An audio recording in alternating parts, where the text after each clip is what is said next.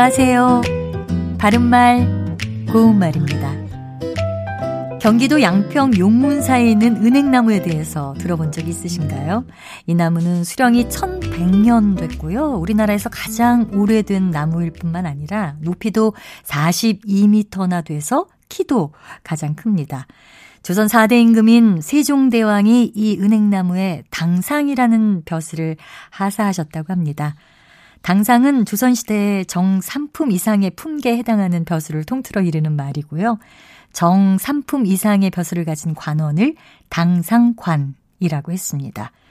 바로 이 당상과 관련된 속담으로 떼어놓은 당상이다 라는 게 있지요. 떼어놓은 당상 자체가 변하거나 다른 데로 갈 리 없다는 데서 일이 확실해서 조금도 틀림이 없음을 이르는 말입니다. 이와 같은 뜻을 가진 속담으로는 떼어둔 당상 좀 먹으랴 같은 것도 있습니다. 같은 뜻을 가진 속담으로 동사 받다를 쓰는 것도 있는데요. 받아놓은 당상 또는 받아놓은 밥상입니다. 이 받아놓은 밥상이란 속담에는 앞서 말씀드린 뜻과는 다른 또 하나의 뜻이 더 있습니다.